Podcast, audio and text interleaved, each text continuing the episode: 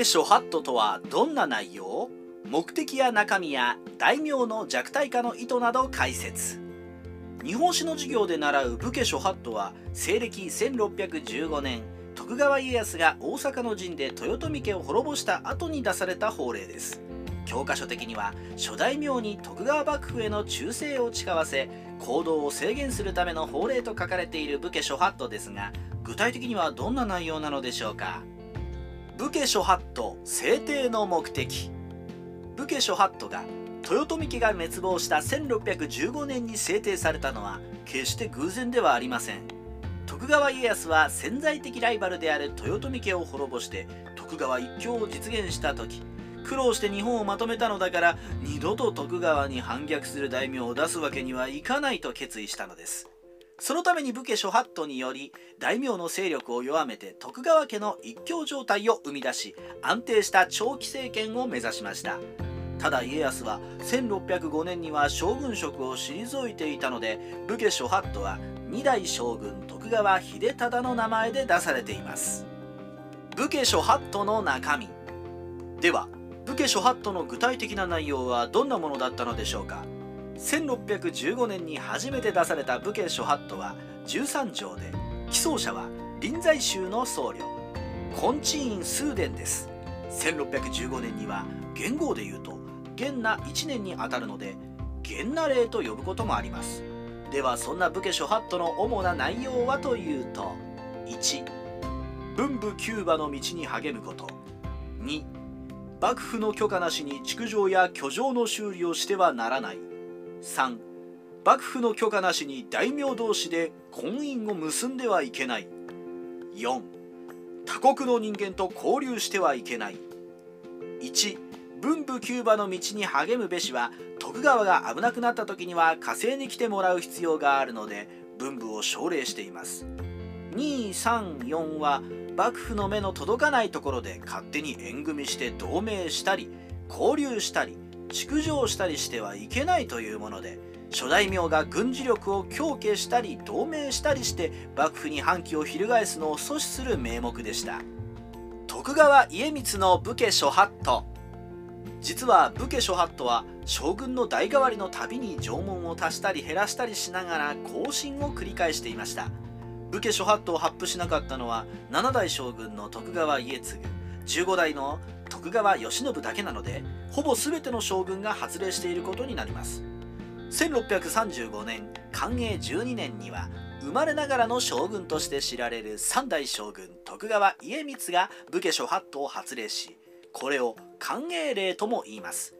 この時の起草者は朱子学派の儒学者だった林羅山で19条の法令が定められました。寛永令の特徴は鎖国体制が完成したことを象徴する500国籍以上の大型船の保有を禁止する。4大船建造の金そして日本史でも重要な。5参勤交代が盛り込まれました。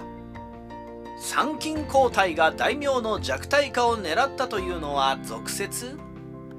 参勤交代が寛永令で制定されたことで全国の大名は妻子を江戸に人質として置き1年ごとに江戸と国元を往復することが義務化します。ところで参勤交代については膨大な経費がかかることから幕府が諸大名の財力を削ぐことを目的としたのだと言われたりしますがそれは正しくありません。それというのも寛永令には行列を必要以上に大きくしてはいけないと参勤交代に経費をかけないことが明記されていたからです。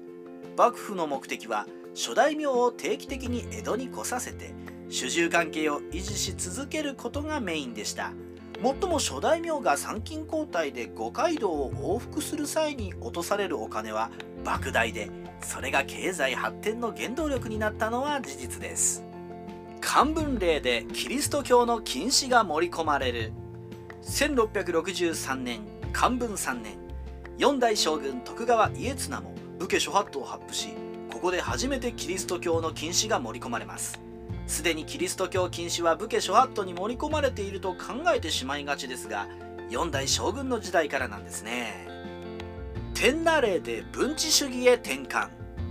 1683年天那3年五代将軍になった徳川綱吉も武家諸法度を発布しています。天那令です。これまで武家諸法度は大名を対象としたものでしたが綱吉の時代には旗本や御家人に対して発令していた諸子法度と統合されます。天那令ではこれまでの七日合憲文武両道の武家諸法度の方針が見直され儒学を基礎とする文治主義の性格が色濃くなりました。例えば忠誠心の発露とされた殉死は非合理的として禁止され元那令の第一条の文武キューバの道をもっぱらたしなむことという一文も文武中高に励み礼儀を正すべきことに変更されたのです。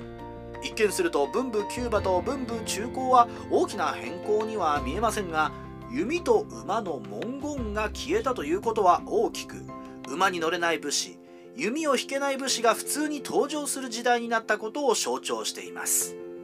幕末まで天那令が踏襲される。武家諸法度は1710年宝永7年に6代将軍になった徳川家信も出しています。この時には家信側近の荒井白石が起草し宝永令と呼ばれました。1717年には8代将軍の徳川吉宗が享保令を出し聖徳令を改定して5代将軍綱吉の天那令へ戻します。大体徳川幕府の開府から100年前後で武家諸法度は固定し以後の将軍は天那令を踏襲していくようになりました。日本史ライターカワウソの独り言。武家諸法度は豊臣家滅亡の年1615年に発令された徳川幕府による諸大名統率の法令でした。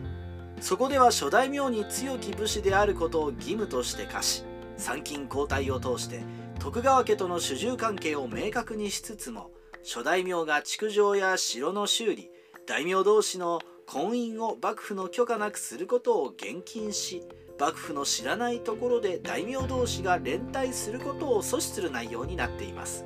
そして武家諸法度はほとんど全ての歴代将軍が発令し少しずつ内容が違いますが8代将軍吉宗が天那令を踏襲した享保令を出してからは幕末までほぼ同じ内容が歴代の将軍の名前で出されることになります。